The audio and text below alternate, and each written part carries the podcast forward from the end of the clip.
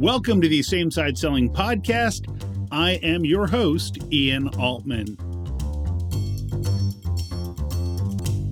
Especially for our regular listeners, once again, I know you're shocked, flabbergasted, and all those things. I'm joined this week by Anna David.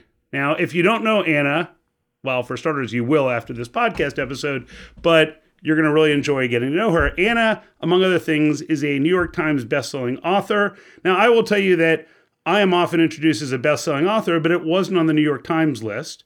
And yes, I've sold tens of thousands of books, but not on the New York Times list, which is a, which is a, a distinct and different designation. She's spoken on three different TEDx stages. And as someone who's a professional speaker, I've never spoken on a TEDx stage. So Anna's got that on me too. She's the founder of the Legacy Launchpad business that helps authors gain credibility from books. Once again, I don't have a business called Legacy Launchpad. So she's got me on that as well. And so, you know, we're, we're going to learn a ton from Anna. So, Anna, welcome to the show. Oh my God, I'm so much better than you. That's what I've learned from that intro. And it feels you know I, good, Ian. It feels really good. You know what? I, I'm glad it feels good for you. For me, I feel a little bit humbled and a little bit overwhelmed at this point. So, you know, I'm going to have to get over that. Well, I'll tell you something. This is going to this is going to get you over that. You have sold more books than me. Like this the dirty little secret about the New York Times list is it's about how many books sell that week and yeah. how many other books are selling that week. And sure. I will try to pass all sorts of things off, but I but I can't lie to you, Ian. It was my book hit the list. It was the extended list still counts. Ebook doesn't matter. I still dine out on I'm a New York Times best-selling author, but I guarantee it didn't sell as many books as you have. well, well, maybe have. It's interesting. One of my good friends, fellow speaker Phil Jones, wrote a book called Exactly What to Say. Phil has sold over a million copies of that book. Never made the New York Times list. So it's uh, but but nonetheless, it's something that you earned and so you get to have that moniker from now to the end of time. And and in the spirit of that, one of the things that you talk about is this notion that selling 100 books to the right people is better than selling 10,000, 20,000, 50,000 to the wrong people. What do you mean by that?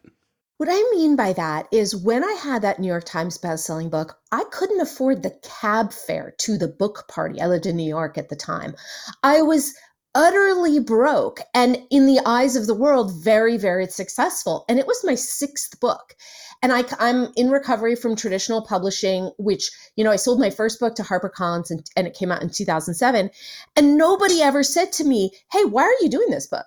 What do you want your reader to who who's your reader? What do you want them to do when you're done reading your book? No one asked me and it i didn't it didn't occur to me to ask myself. So i published six books. I got tons of press and I made no money. And what I realized looking back, like, you know, probably like curled up in the fetal position, going like, how is this my life? I'm like, well, wait, what did books do for me? They gave me a lot of credibility. I released this funny novel about my recovery from addiction, and suddenly I'm on the Today Show as an addiction expert and and at first i was i would panic and i had a tv agent and i was like i have to go get a degree in psychology right? Like they're calling me an addiction expert. I'm not an expert in anything but doing drugs. And he's like you don't need a degree. You have a book. And when i realized that that's when i became really passionate about i'm going to help people who are actual experts in things produce books so that the world sees them as experts. So if you write a book and it is a book you want to change someone's life or you want them to hire your company, if a hundred people read that and their lives change and they hire you, that is so much more valuable than the 10,000, 20,000, 30,000, you know, largely indifferent audience that most people are seeking. Yeah, it's, it's interesting. I've got a I've got a, a client of mine, a member in our same side selling academy. Uh, they run a business called Optimal Networks, and Optimal Networks serves nonprofits and law firms. So they're they're an IT consulting shop primarily serving those two spaces, law firms and nonprofits. And a number of years ago I said, "Look, what are you guys really doing for law firms?" Well, we help modernize the way law firms run because historically they use old outdated technology. And we talked about it and and I encouraged them to write a book called The Modern Law Firm. And my guess is it has not gotten anywhere near a New York Times bestseller list, but inside of law firms, people know this book. Yep. And when they're talking to the law firm about, well, here's some approaches, and the CEO gets to say, and here's this book we wrote about this. Here's the funny part people think they released the book four years ago, so it's no longer relevant. Actually, for them to say, oh, oh yeah, we wrote this four years ago, they're like, wow, these guys are really ahead of the game. Like four years ago, they were writing about the modern law firm. This is fantastic. And it gives them, for lack of a better term, a really nice business card that gives yeah. them instant credibility. And and I think is that kind of what you're getting at? It does that, but it does so much more. I mean, I also think that hardworking, go, go, go entrepreneurs often the last thing they do is sort of sit back and get perspective on all that they've accomplished in their lives and everything. So even if you're not going to publish the book, even if you are going to, I have uh, impassioned feelings about AI that are kind of surprising. I'm all for it. I'm just not all for it to write a book. But let's say you don't want to write a book, but you're a successful entrepreneur who just wants perspective on your life. I've had, uh, I just wrote a story about this for Psychology Today. I have people go to ChatGPT, my students, and put in, tell the story of, like I did, tell the story of a struggling writer turned successful uh, publisher through the lens of the hero's journey.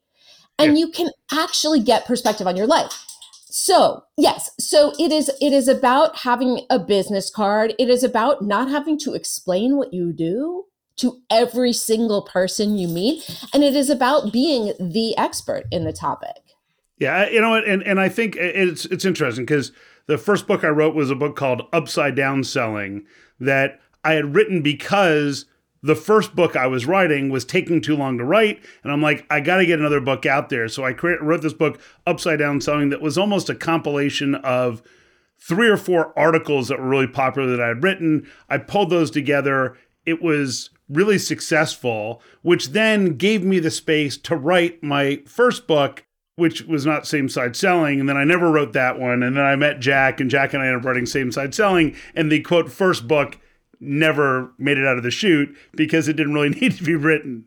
And right. and of course, there's the next book that every time I think about writing it, I think, yeah, I don't know that I'm up for that. Because to write a book that is relevant for people, that's going to be an easy read, that people enjoy, is not something that people should just wing it. That requires some guidance, requires some structure, requires people to say, why would someone read this? Who's going to care about it? And I think yeah. that sometimes people write books that should have never been written. So, how do you help people figure out which books are worth writing and which ones aren't? Okay, you're talking to someone who wrote a book about reality TV shows because I thought, well, they're popular. So I am the quintessential person who has written multiple books that should not have been written.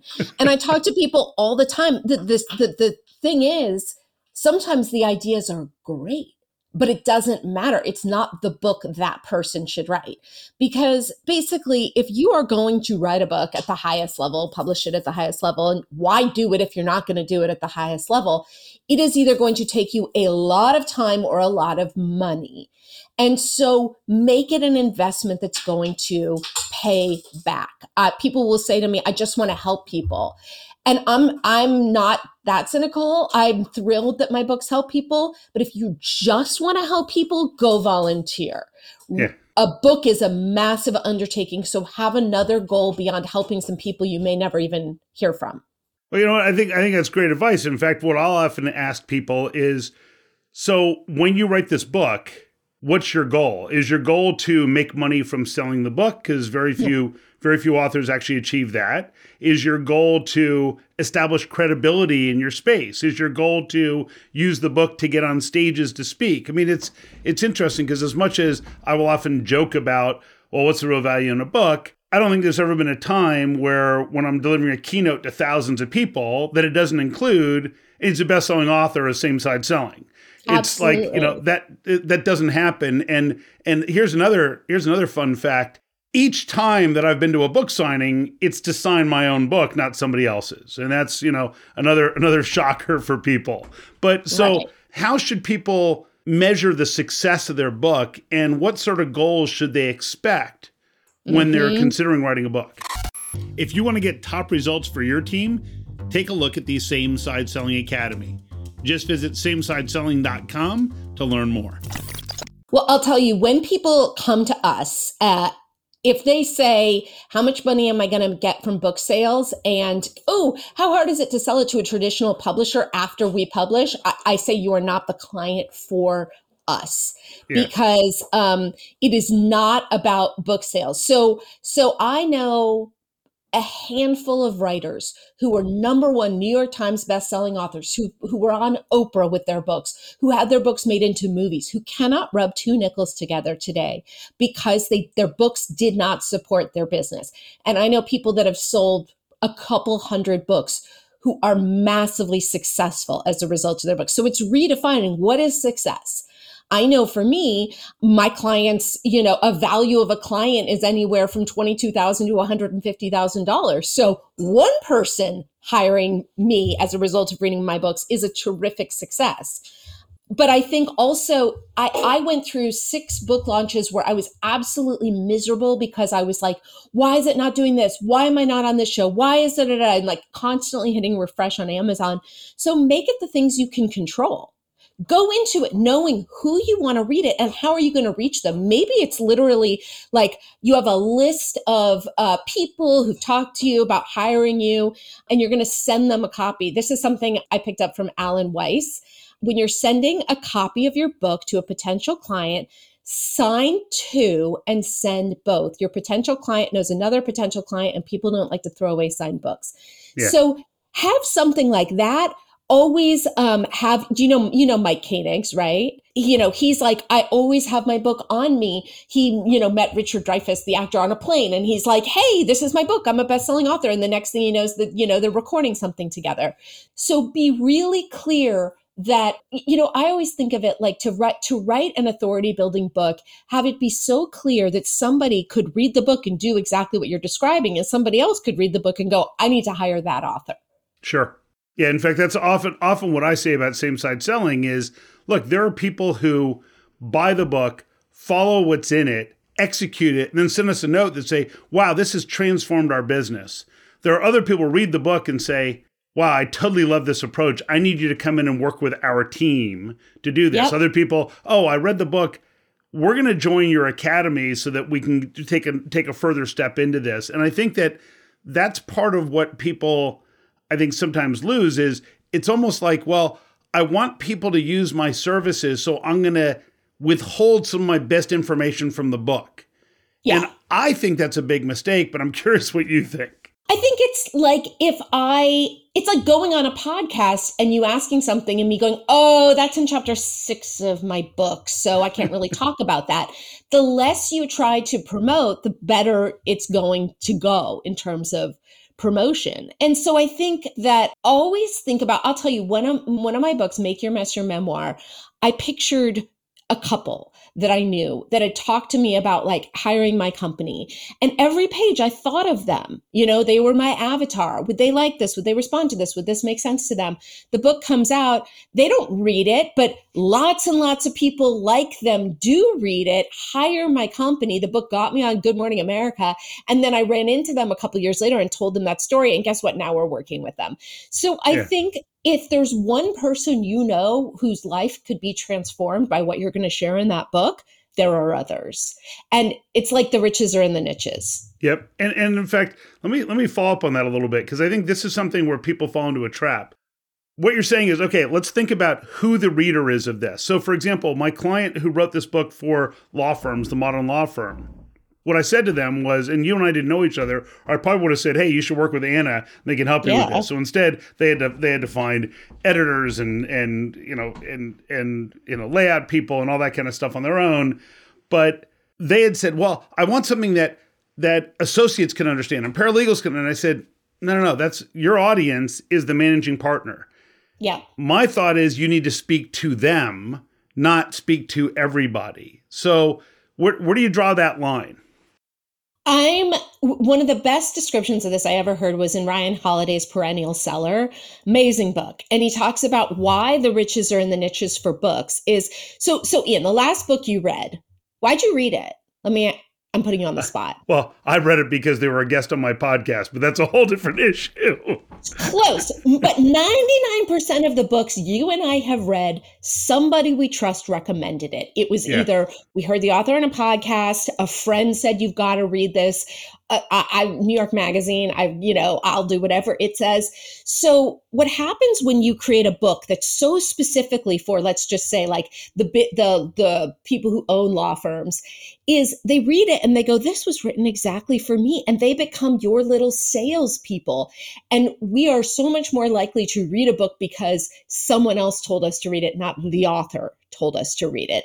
So, the smaller your audience, the better off you are it's it's exactly and, and I I couldn't agree with you more. I, I think that like I'll see people who write a book and then they'll say like my buddy Phil Jones, his book exactly what to say, kind of generic about messaging and positioning for sales, and then he partnered with someone else to write exactly what to say for real estate professionals. And there's that niche of a book, and it sells a ton because if you're in the real estate business, it's like, well, you could either buy the generic exactly what to say or you could buy exactly what to say for real estate professionals. And guess what? There's enough of an audience there that they can do a run of 20,000 copies of that book just for that audience and they're going to they're going to eat it up and just keep buying more and more of it. And so I, I think that too often and it, and it applies in sales, applies in marketing. When people try to be everything to everybody, it turns out that they end up being nothing to everybody. Instead of if Absolutely. you pick that niche area, if you provide that unique perspective for that audience, that audience embraces and says, finally, someone wrote a book for left-handed um, you know, left-handed crochet experts in, you know, who were originally born in the South and now moved to the North. Oh my God, I can't believe. And every one of the people who fits, fits that demographic will buy that book because it feels like it's all for them.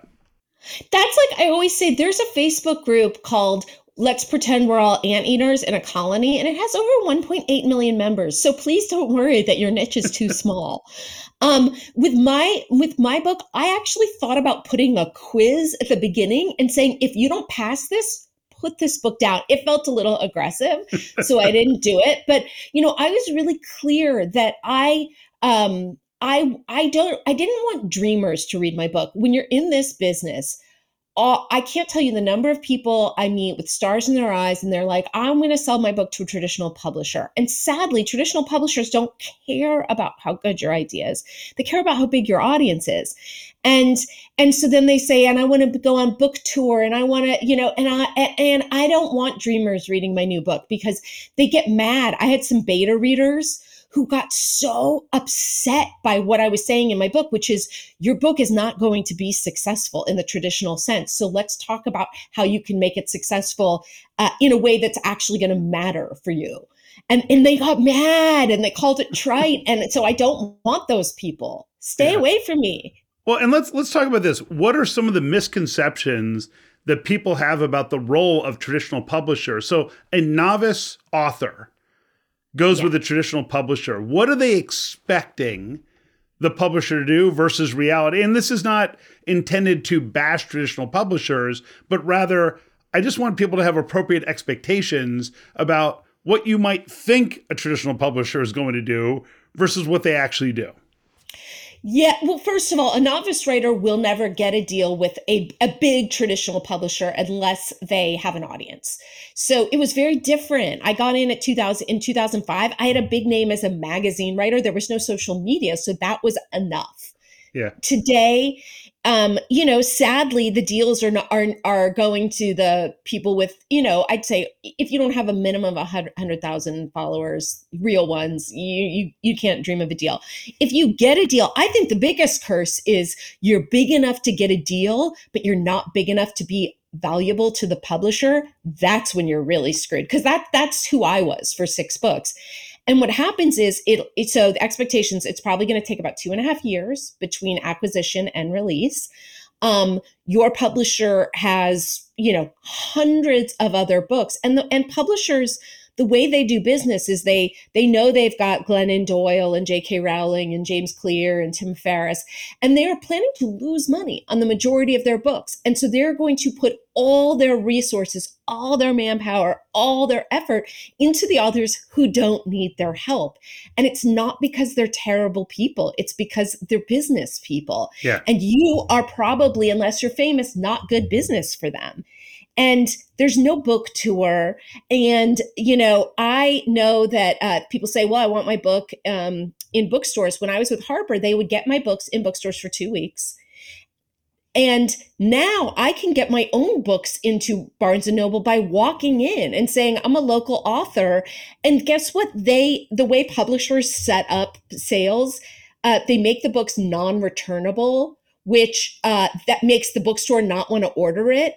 And so bookstores won't order my traditionally published books, but will happily order the books that my company publishes because sure. we make them returnable. I'd rather have, you know what I'd rather have? I'd rather have two copies of my book in Barnes and Noble and have them never sell so that people walk in and see those books there than, you know, a thousand that sell right away. Yeah, well, it's interesting because when I talk to people, they'll say, well, because the publisher is going to help promote my book. No, they won't. They'll set up bookstores. No, they won't. They'll market it. Actually, no, they won't. But but as an author, you get to do all of those things. And and if you look back 20 years ago, it was really tough for people to find an editor, someone to do layout, someone someone, you know, a structural editor, a content editor, all those different things. Now, you can go online and find people. You can go to you can go to different companies like yours that provide those resources to ensure that people can produce a quality book. And then guess what? If you want to do print on demand, fine. If you want to if you want to pre-print, like when we do runs, we tend to do about 10,000 copies at a time. And yeah, we've got to inventory them, but you know, uh, Same Side Selling was published through Idea Press, but Idea Press is more like a hybrid publisher. So for some people, they use them as a traditional publisher. Jack and I, I think we were the first um, the the first book that Idea Press published that wasn't one of his own books. So it's Rohit Bhargava's company. Rohit's mm-hmm. published a number of best-selling books um, and New York Times best-selling books. And Rohit had done traditional publishing and said, "All right, well, I, I need a different way to do this." And then we did it, and it was like, in his case, he said, "Well." Do you want to take on the risk? You want me to take on the risk? We'll do it either way. I know you guys have an audience. And we said, no, no, we'll take on the risk and it worked out really well that way. And we have more control over it. But i think that it's fascinating because a lot of times you'll see authors and they say yeah you know it costs me $15 every time i want to send out a, a copy of a book. And you're like okay then the publisher's just making money off of you. They're not yeah. caring about anyone else. They're just making it off of you. And it's more about do you have books that you can use to establish your authority? Yeah. And which which ties to your next book of on yeah. good authority and so so talk a little bit about On Good Authority, what prompted you to write it and who it's for. So what prompted me to write it is the the mistake I made with six books and the mistake I've witnessed hundreds and hundreds of people make, which is first of all, they don't think of what what's the book. They don't ha- they don't go with like my book is for blank who want blank so they can blank. Like fill that in. So that's the preparing for part they don't promote correctly because they think, oh, my book's coming out next week. How should I promote? Whereas you should be thinking about that from, if possible, before you start writing, but guaranteed sure. as you are writing um with social media obviously like most of us think of as, as an albatross. Like the way i look at it is it's a privilege. There used to be gatekeepers. Now we're all our own tv shows magazines art galleries whatever we want to be. I have a system for taking the book that i'm writing and converting it into social media posts. It takes about an hour a week. I've gotten hundreds of thousands of dollars in clients while building my audience for my book, while also validating are people interested in this? Do they want to know more about this? So sure. the promotion has to happen while you're doing it as well. And then the profiting part is is basically it's like it's like the you know, it's not if they if I build it they'll come what are you going to do? It's the stuff I talked about with like, you know, the Mike Koenigs, like, you know, carry your books with you, the Alan Weiss, send them out um, you know, h- how to use it to get speaking, how to convert your book into a talk, how to to sell your book from the stage without without sounding douchey. So it's basically how you can have a successful book guaranteed because you're defining success differently than people have. Exactly. You know what? I think it's it's it's so true. I think the notion of you know what makes a successful book is all a function of what you want it to do for you. So the the expectation of I'm going to sell a million copies of this book, people need to realize is something that you are more likely to be to to be five foot four inches tall and be the NBA dunk champion than you are to to be someone who sells a million copies of a book of any book. So yeah. right there, it's like okay, set the proper expectations, but then it's a matter of is that a book like it, it's funny i've got my my children are 24 and 22 and people will say like they'll she'll mention something about me to a friend of hers. Her friend looks up and says oh so your dad's kind of famous. And she says yeah if you're like uh, if you're a middle-aged business owner he's kind of a big deal. Right? like, but but otherwise no one cares. So it's just knowing your niche yeah. and where you add value. The other thing that that I that I'll throw out there is this notion that by taking a position with a book and publishing it, what you what you're able to do is say, here's my viewpoint. Like for example, I get to say, here's my viewpoint on integrity based selling. If you agree with that, you may want more things that I do. Yeah. If you disagree with that, guess what? For not a lot of money, we both figured out that this isn't a good fit. Yeah.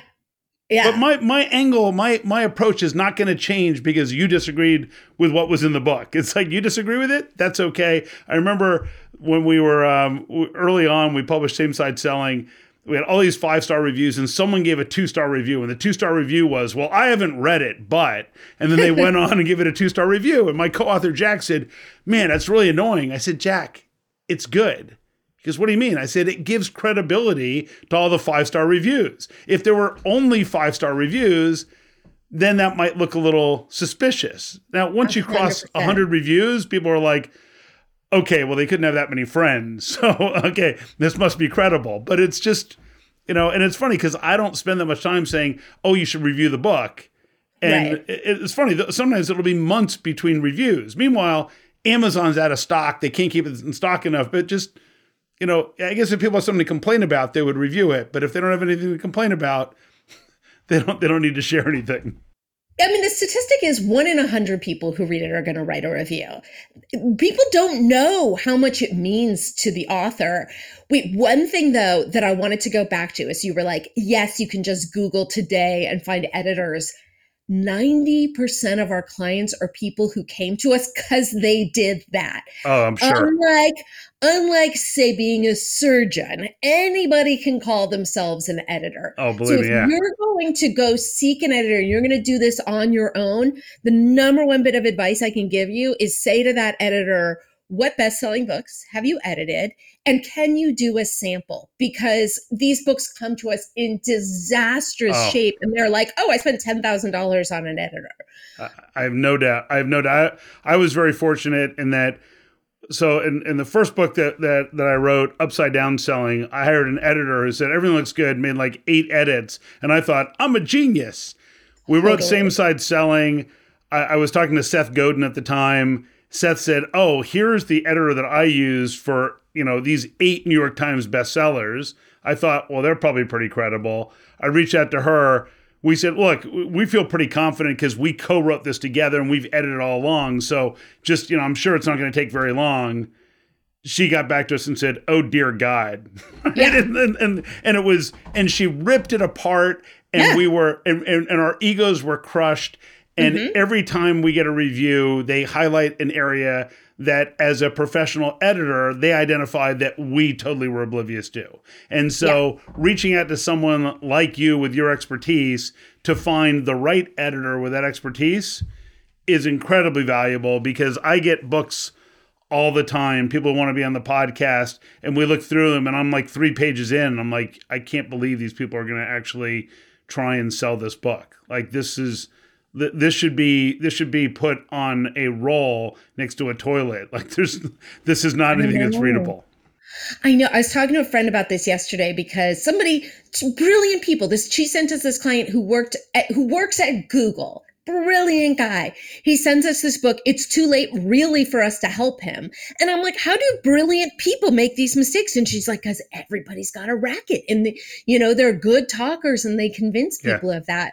But yeah, I will say, wait, I, have spoken to Seth Godin, Anouk or something is her name. This beautiful, amazing woman. I don't know if that's who something like that. Was, no, uh, so so and um, so the person who I worked with is Catherine Oliver, who's published oh, a bunch. Okay. And in fact, I think that Seth has now used someone else more recently. Yeah. But Catherine is someone who it's and now Catherine will get all these emails from people saying, "Will you review my book?" And she's going to be like, "I can't believe you did that on air," but yeah. she'll get over it. And um, so Catherine is one of these people who has this really dry sense of humor. So she would she would post a comment when she was reading, you know, in in her in her edits, and we're like, what do you think she means by this? I don't know. And then we call her up, and then she says it, and you realize it was a joke. And it's like, oh, oh right? It's like you know, just um, like the little piece of sarcasm. You're like, all right, that was really funny, but it was just like she's so serious and so matter of fact, and then she put something in with very dry, with a very dry sense of humor, and we would miss it. But like I said, there were things where she said, Yeah, this is good. So you need three more examples in this chapter, this chapter, yep. and that chapter. Well, do you really think it needs three? And she would say, Well, I mean, I guess, yeah, because otherwise I wouldn't have said that you need three. it's like, it's a good point. And I then people, and then people read it, you read the reviews, are like, man, what really stuck for me was the like the three examples in this. And you're right. like, oh, right? She was right. So no, um, I, I, but I had the same experience with Harper, the editor on my first three books had no comments. I have no evidence he ever read the books. I thought it meant I was a genius.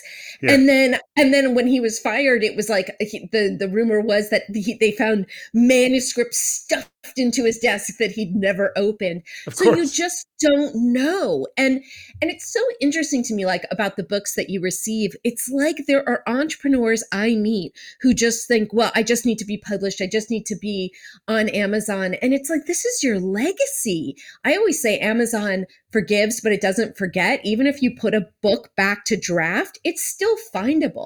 So yeah. if it's a terrible cover and a terrible title, you're not going to be able to escape it. So do it right. Yeah, that's that's great advice. So, Anna, what's the best way for people to connect with you to learn more about what you're doing so they can follow and learn and not make these terrible mistakes? Don't make these terrible mistakes. Um, I'm on all the social media platforms um, because, again, social media is a privilege, not an albatross. Um, at Anna B. David, and then and then my my book, which will probably be out by the time this airs, is called On Good Authority. You can just go to ongoodauthoritybook.com, or you can go to ongoodamazon.com, which will redirect there ongoodamazon.com. I like Isn't that. that cute? With On Good Authority, you can do so many cute things. Like you can get the you can get bonuses for the book at ongoodgifts.com. It just like rolls off the tongue. Awesome. All right. Well, yeah. we will make sure to include that in the show notes.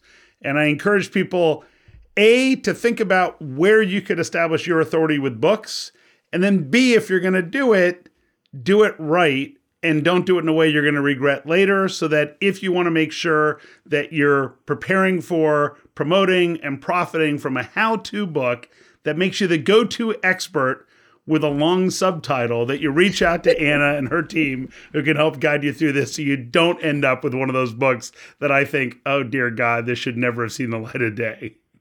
Well, Ian, thank you so much. What a pleasure. You're such a good interviewer. Anna, it was a pleasure. And um, we will be following, and I can't wait to read the book. Thank you. Thank you. And thank you for listening.